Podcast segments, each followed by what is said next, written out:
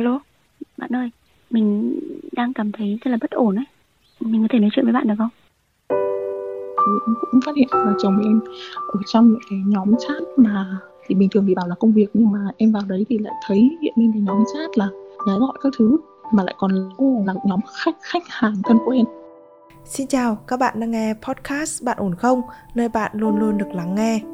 chồng em thì tính hơi gia trưởng cái điểm tốt thì so với mặt bằng chung của các ông chồng thì rất là quan tâm đến vợ rồi chiều vợ rồi thương vợ thương con kiếm tiền thì đưa hết cho vợ. Thay vì chồng hiểu thì chồng lại nghĩ rằng em như vậy là quá sướng rồi nhưng mà cũng kiểu như tính tính cách của em lại đòi hỏi quá nhiều ấy. Nên là vợ Ừ. chồng cũng không có tiếng nói chung các bạn có thể tìm nghe Bạn ổn không trong chương mục podcast của báo VN Express hoặc trên các nền tảng khác như Spotify, Apple Podcast hoặc Google Podcast.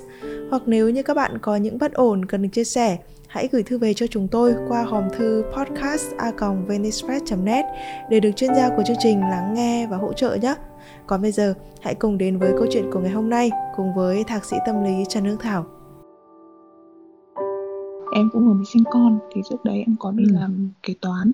Em năm nay Ồ. cũng 26 tuổi rồi. Em lấy chồng được 2 năm rồi và có một bé được 4 tháng thì uh, cái, thực ra cái câu chuyện của em thì chắc là cũng nhiều người cũng từng gặp phải rồi. Em cũng không nghĩ là mình đã sẽ trải qua câu chuyện như thế này. Thế nên là hiện tại em cũng cảm thấy rất là bế tắc và không biết làm thế nào cả.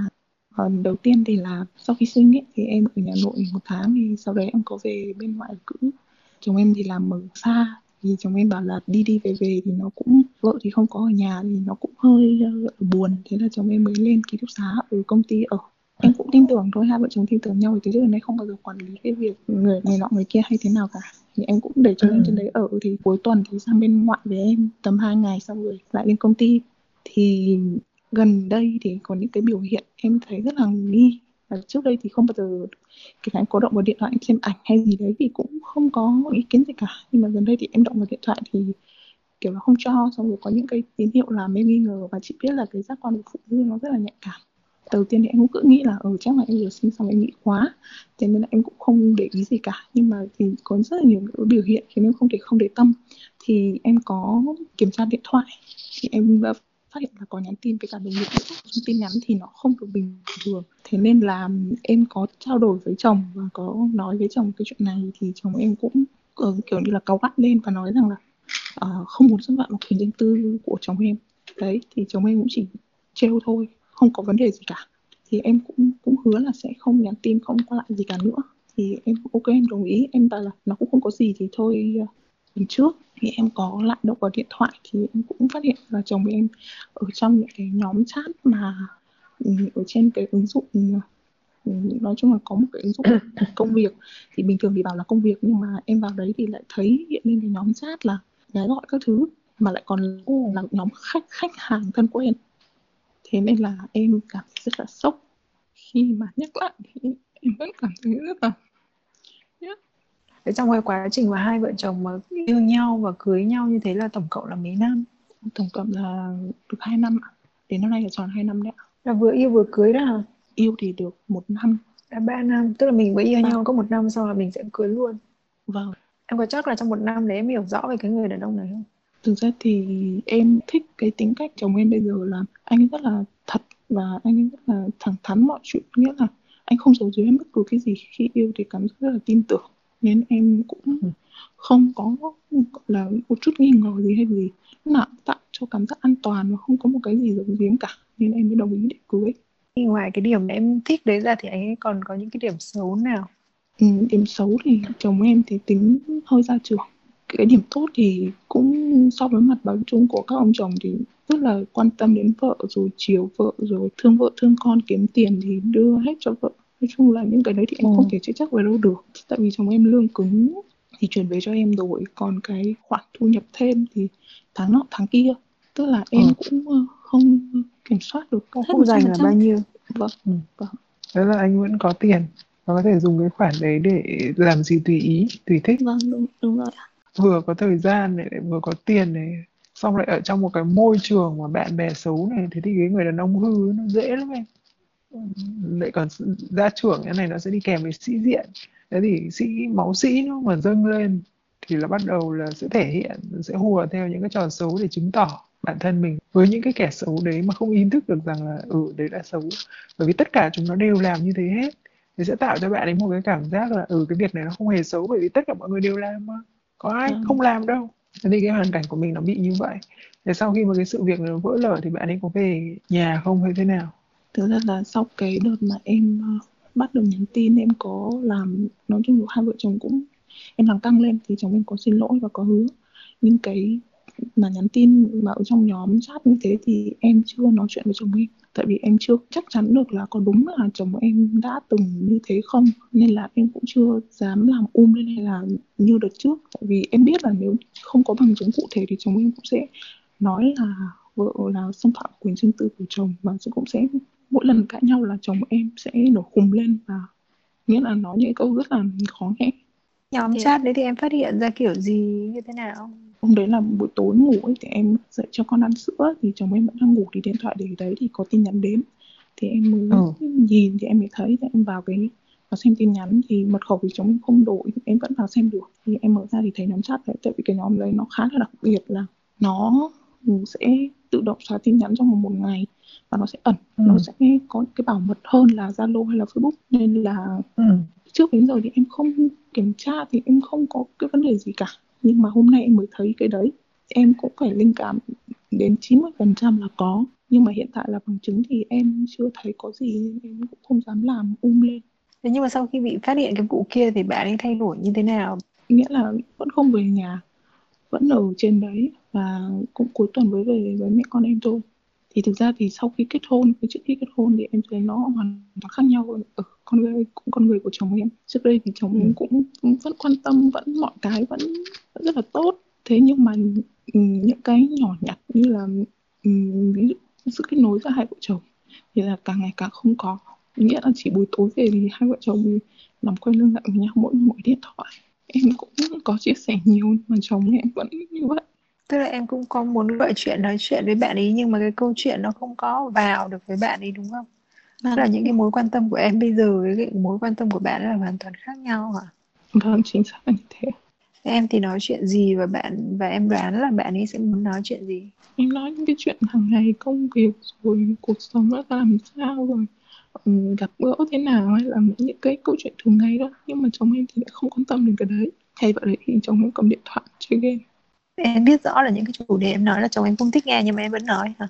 ừ, thì em nghĩ là sau một ngày làm việc tại, tại vì chồng em đi làm từ 5 giờ sáng đến 9 giờ tối 8 giờ tối mới về thì vợ chồng Ừ. đã không gặp nhau rồi thì không chia sẻ những câu chuyện hàng ngày đấy thì nói những chuyện gì ạ Tại vì bây giờ như cũng cũng như bản thân của mình thôi ấy em khi mà một người nói về một cái vấn đề mình không quan tâm á thì mình sẽ không nghe, mình không muốn nghe và thậm chí mình sẽ thấy hơi phiền.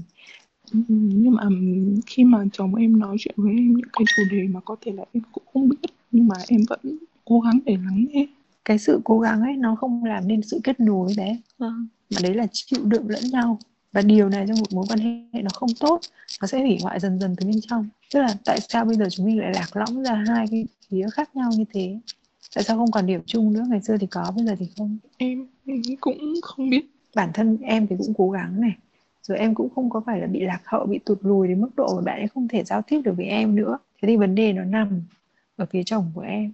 Tức là bây giờ cái ban đầu cái mối quan tâm và cái tình yêu thương của anh ấy, nó xoay về cái hướng này. Và dường như anh ta cảm thấy là đã đủ đầy rồi. Và chân trời này nó không có cái gì mới để mà khám phá nữa. Và nó cũng không có gì thú vị nữa. Tại vì cái chuyện mà sinh ra một đứa con nhé sau sinh cái người phụ nữ trầm cảm nhé nhưng đừng coi thường sự trầm cảm của người đàn ông. Bởi vì họ bị thay đổi hoàn toàn về cuộc sống. Họ cũng sẽ bị thay đổi. Họ cũng sẽ bị chịu những cái tác động của cái việc một đứa bé nó ra đời như thế nào. Nó gây căng thẳng cho người ta ra làm sao. Cho nên là họ cũng sẽ có những cái sự thay đổi về tâm sinh lý của họ. Và dường như sau đó, nó không còn là niềm vui nữa. Nếu như cái người đàn ông không thích nghi kịp thì cái việc tồn tại của em bé trong cái cuộc hôn nhân này, nó sẽ trở thành một cái gánh nặng về mặt tinh thần với cái người đàn ông đó. Họ không thích nghi kịp là ngay lập tức khi mà họ bị nặng như vậy mà con người nói chung là khi mà gặp phải cái gánh nặng ấy, họ sẽ tìm cái sự giải thoát. Ở đây chúng mình đang đang lý giải tại sao là anh lại có cái sự xoay chiều như vậy. Cho cái ờ, việc là anh ấy không còn quan tâm đến gia đình, anh dần dần mất kết nối với em, thì nó là như thế. Là chúng ta đang cùng nhau lý giải về mặt nguyên nhân. Cái thứ hai nữa là bây giờ sau khi cái sự việc nó xảy ra như thế rồi mà anh vẫn không hề có cái sự hồi tâm chuyển ý hay là một cái nỗ lực gì đấy để mà thay đổi để mà hàn gắn. Thì có lẽ là cái niềm vui ấy, ở trong cái cuộc sống hôn nhân và cái sự ra đời của em bé nó không đủ nó không lớn hơn được những cái căng thẳng hay là những cái phiền phức mà anh ấy phải chịu đựng do cái điều đó gây ra. Cho nên anh chọn cái hướng nhẹ nhàng hơn. Và rõ ràng cái người đàn ông gia trưởng nó sẽ đi kèm với ích kỷ chỉ biết đến lợi ích của bản thân mình và không cần quan tâm đến lợi ích của bất kỳ ai cả. Đấy là cái yếu điểm và cái nó đi song hành với cùng với cái sự gia trưởng bởi vì nếu như người ta biết nghĩ cho người khác thì người ta đã không gia trưởng rồi.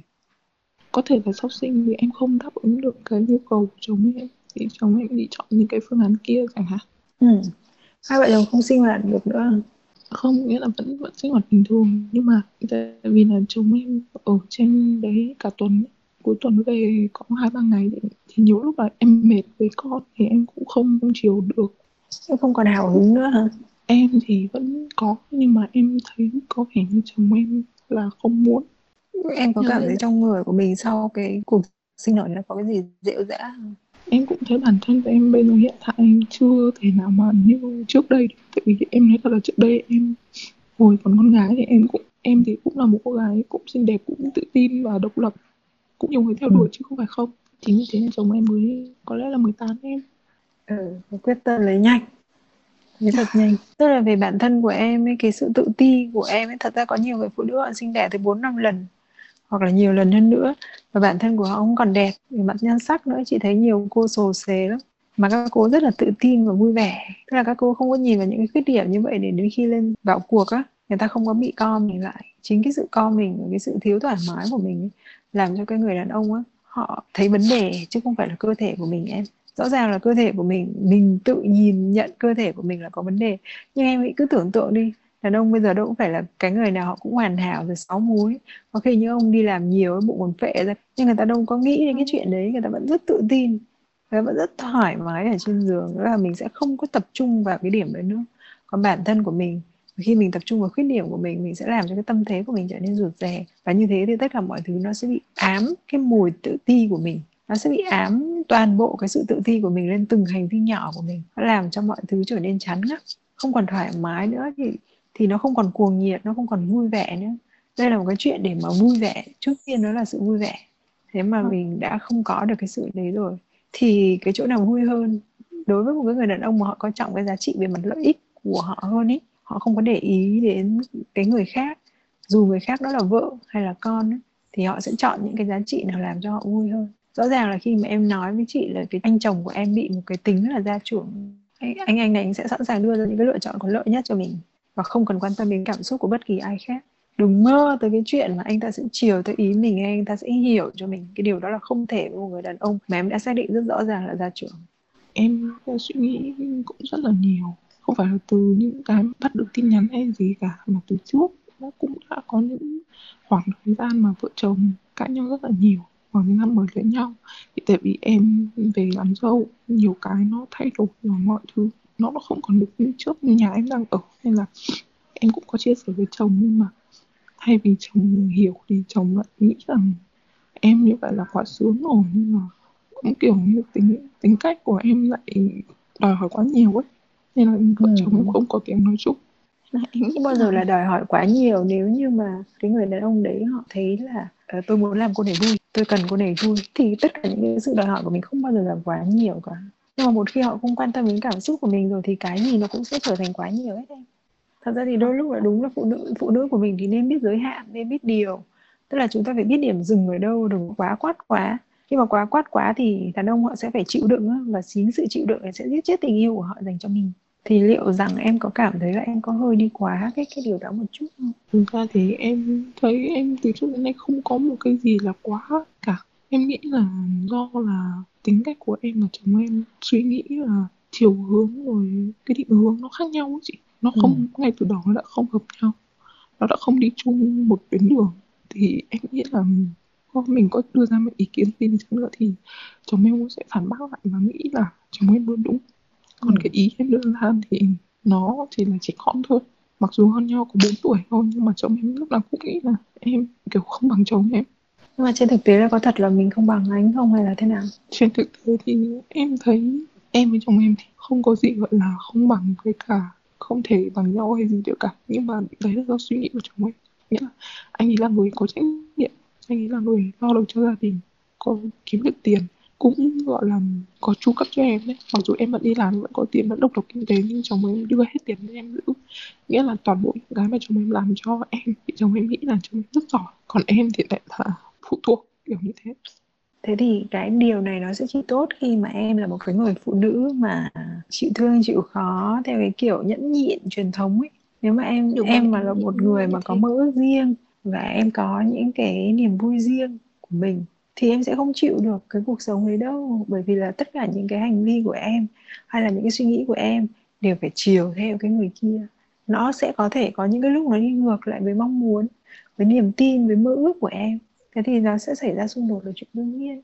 Vâng, em cũng nghĩ thế. Tại vì là từ hai xuất phát điểm nó khác nhau. Chồng em thì ừ, em thấy là chồng em có tính cách rất giống bố chồng em. Bố chồng em là một người cũng là một người rất trách nhiệm, cũng ra trường và mẹ chồng em chỉ có ở nhà nội trợ và lo toan cơm nước rồi các thứ mọi thứ đi ra ngoài kiếm tiền là chồng bố chồng em lo hết. Nên là em nghĩ chồng em cũng mong muốn em là một người phụ nữ như thế như mẹ chồng em. Nhưng mà em thì không làm được như thế. với lại khi mà mình bị phụ thuộc như vậy thì mình sẽ chết khi mà mình bị bỏ rơi hoặc là mình sẽ trở thành cái công cụ của người ta không ai muốn cái điều không chắc chắn đấy cả bởi vì ấy, tình yêu hay hôn nhân ở trong cái thời đại này nó đều trở nên không chắc chắn và nếu như tôi chấp nhận hy sinh bản thân tôi hy sinh cuộc sống của tôi cũng như là tương lai của tôi tức là tôi sống như là một con rối thì ok. Một khi tôi đã muốn sống như một con người thì nó sẽ xảy ra xung đột thế thôi. Bây giờ chị Ừ, thấy là bản thân của em đã cố gắng buông cái tôi xuống rất là nhiều lần.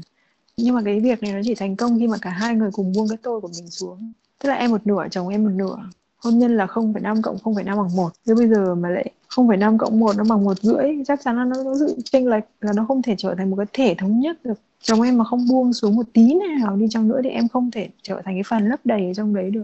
Cái cuộc hôn nhân này nó không có trọn vẹn. Nếu mà anh không chịu buông xuống thì để gìn giữ cái cuộc hôn nhân này chỉ có cách là em trở thành con số không. Tức là em nhập vào nhất thể với anh ấy suy nghĩ của anh cũng là suy nghĩ của em. Điều anh muốn làm cũng là điều em sẽ làm. Đó kiểu như vậy. Thì được em thử nhìn xem là có một cái gì đấy để có thể có cái xu hướng gì để mà cải biến của cái anh này hay không, hay là anh ta là một cái xu hướng rất là chắc chắn, khó cải biến. Mình phải nhìn được cái xu hướng là anh ta có thể thay đổi vì một cái điều gì đấy thì mình mới tác động được vào đúng cái điều đó để mà anh ta thay đổi. Hiện tại thì em không thấy. Trước rồi thì khá là bảo thủ trong suy nghĩ nhưng mà cái hành trình của bọn em nó mới còn ngắn quá ấy. và cái sự thay đổi của anh ý cũng như là, nhất là em bé này, em bé còn rất là nhỏ em còn chưa xác định được là mình có đi làm được hay không, hay là đi làm như thế nào để mà có thể vừa nuôi con và vừa vừa đi làm tốt được, phát triển tốt được lúc nãy em có nói với chị là em sẽ có cố gắng kéo dài thời gian để mà chuẩn bị nhưng mà đúng là cái người phụ nữ sau sinh của mình sẽ hơi nhạy cảm một chút. Thậm chí có những người phụ nữ chả sau sinh gì cả nhưng mà họ vẫn nhạy cảm với những cái vấn đề vậy. Bởi vì là họ đề cao một số những cái giá trị nhất định ấy. ví dụ như là ừ, anh có thể không đẹp trai anh có thể hơi nghèo nhưng anh phải trung thủy. Thì anh vi phạm cái giá trị mà tôi đề cao nhất ấy lên ấy, thì tất cả mọi thứ Vâng. khác đều là vứt đi hết. Đúng em nghĩ em nghĩ em em là người như thế. Tại vì ờ, bố mẹ em thì cũng ly hôn từ khi em còn bé mà. Cái lý do ly hôn là bố em có người phụ nữ, có nhiều người phụ nữ bên ngoài. Em đã từng tự hứa với bản thân là nếu sau này chồng em mà có ngoại tình dù chỉ là một lần thôi, em cũng sẽ không bao giờ tin. Em cũng nói với chồng em ngay từ đầu là anh có thể làm sai bất cứ điều gì, có thể vay nợ ngân hàng hay gì đó, hay làm những cái điều gì sai trái em để cho anh làm lại. Nhưng mà chỉ riêng, nếu anh phản bội em thì em không bao giờ em tha thứ cho anh đấy là cái điều kiện mà em đặt ra với chồng em ngay từ đầu như thế. Tức là anh cũng đã biết đến cái giới hạn đó của em rồi đúng không? Vâng. em có thông báo về Em cái giới nói- hạn đó. em nói rất rất nhiều lần chứ không phải là một lần. Trước trước khi kết hôn em cũng nói sau đấy em cũng nói. Và đến thời điểm mà khi em phát hiện ra cái tin nhắn đấy thì em cũng đã cảnh báo. Em cảnh báo rất nhiều lần. Nhưng mà chồng em nghĩ rằng em không dám không đủ can đảm để ly hôn hay làm cái gì đấy tương tự. Tại vì chồng em tính cũng ra trường mà nên chồng em nghĩ là ừ thì chắc là kể cả có phát hiện ra thì phụ nữ cũng sẽ vì con. Họ cũng sẽ tha thứ chẳng hạn sau cái hôm mà em phát hiện ra tin nhắn thì chồng em không cảm thấy hối lỗi hay gì cả. Nghĩ đó là chỉ là chơi đùa bình thường thôi. Anh ấy không có để tâm gì đến những cái nguyên tắc hay là những cái giá trị mà em thượng tôn. Vâng đúng rồi. Tức là anh ấy đang đặt em anh ấy đang coi ấy, là tất cả những cái điều em nói nó không có kiểu như là ừ cô thì nói như thế, nhưng mà tôi vi phạm và chắc cũng không sao. Cô cũng phải bỏ qua cho tôi thôi, theo cái kiểu như thế. Và chính cái này nó là nó là cái cốt lõi của cái việc em với chồng em bị lung lay rất là kinh khủng ở trong cái giai đoạn này, bởi vì em cảm thấy cái giá trị của em không được tôn trọng, những cái nguyên tắc của em không được tôn trọng. Và khi mà nó chạm vào tất cả những cái điều này thì em cảm thấy là đối với chồng em em không được yêu thương thật sự không được coi trọng thật sự.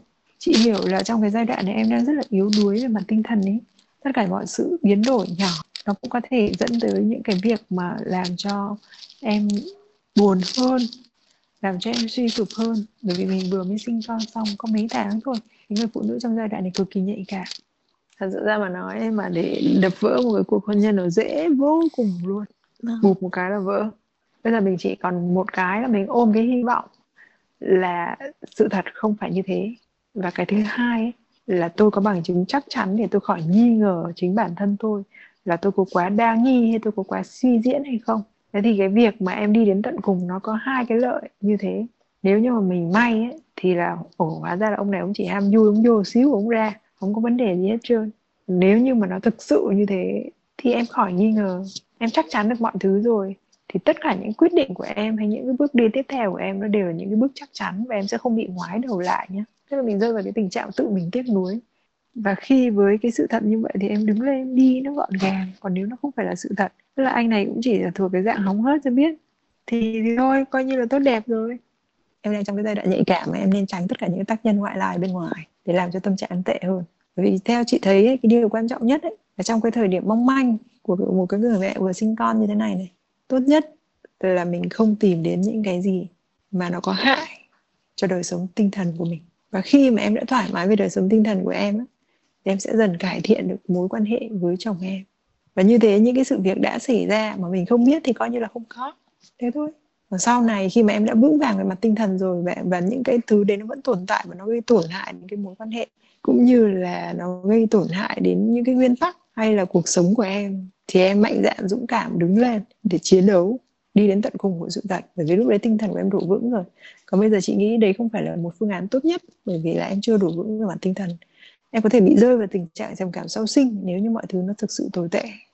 Em cho nên là cái, cái ừ, ừ, em nên bồi dưỡng cho mình một cái đời sống tinh thần nó khỏe mạnh trước đã. Vâng. để xem mọi thứ nó có trở nên tươi sáng hơn không. Ông bà mình có một cái câu ngày xưa ngày xưa mắt không thấy tim không đau. Vâng em cũng đang bị nói câu này. Ừ, tức là mình không nhìn thấy và mình không biết đến cái sự tồn tại của cái sự việc hoặc là cái hiện tượng đấy, thì mình sẽ thấy mọi thứ nó đều ổn cả. Chăm sóc cho trái tim và tinh thần của mình trước. Và tất cả những cái việc làm như thế này, nó không phải là một cái sự lừa dối chính bản thân mình hay như thế nào, mà chỉ là một cái sự quay về tập trung vào chính bản thân tôi. À tôi cần cái điều gì trong thời điểm này? Tôi cần một mối quan hệ tốt này tôi cần một cái đời sống tinh thần khỏe mạnh và không bị những cái thứ khác làm vận đục này vâng đúng là sau cuộc ừ. nói chuyện này thì em cảm thấy là tư tưởng của mình nó thoải mái rất là nhiều em cảm ơn chị rất là nhiều suy nghĩ ừ. những cái điều tiêu cực nó cứ bổ vây trong đầu em ấy nhưng mà sau cuộc nói ừ. chuyện này em cảm thấy nó thông thoáng cái đầu óc của mình ra Vâng, các bạn thân mến, à, trong một thời đại mà những cuộc hôn nhân tan vỡ được nhắc đến hàng ngày như một câu chuyện rất là bình thường trong xã hội thì nhiều khi mình cũng cảm thấy rất là bất an. Liệu rằng những hệ lụy phía sau nó sẽ như thế nào? Chúng ta có đang mất dần niềm tin vào những điều tốt đẹp và bền vững hay không? Thế nhưng khi có cơ hội được trò chuyện và tâm sự với rất là nhiều người, với những câu chuyện, những hoàn cảnh khác nhau, thì mình nhận thấy rằng là cho dù bạn giữ hay là đập vỡ một cuộc hôn nhân thì điều cuối cùng mà chúng ta vẫn phải hướng tới đó là hạnh phúc của chính mình và những người xung quanh bạn có đang thực sự hạnh phúc với lựa chọn này không? Bạn có thực sự vững vàng và quyết định bằng sự bình tâm nhất của mình hay không? Thì đó mới là điều quan trọng. Hãy đưa ra quyết định của mình vào những thời điểm mà bạn thực sự cảm thấy bình an nhất nhé. Và nếu như các bạn đang cảm thấy nội tâm của mình bị xáo trộn, cần một nơi để chia sẻ, thì bạn cũng có thể gửi thư về cho chúng tôi qua hòm thư podcast a net để được chuyên gia của chương trình lắng nghe và hỗ trợ nhé. Và bây giờ thì Nguyễn Hằng xin phép được khép lại chương trình của chúng ta ngày hôm nay tại đây. Xin chào và hẹn gặp lại các bạn trong những chương trình sau.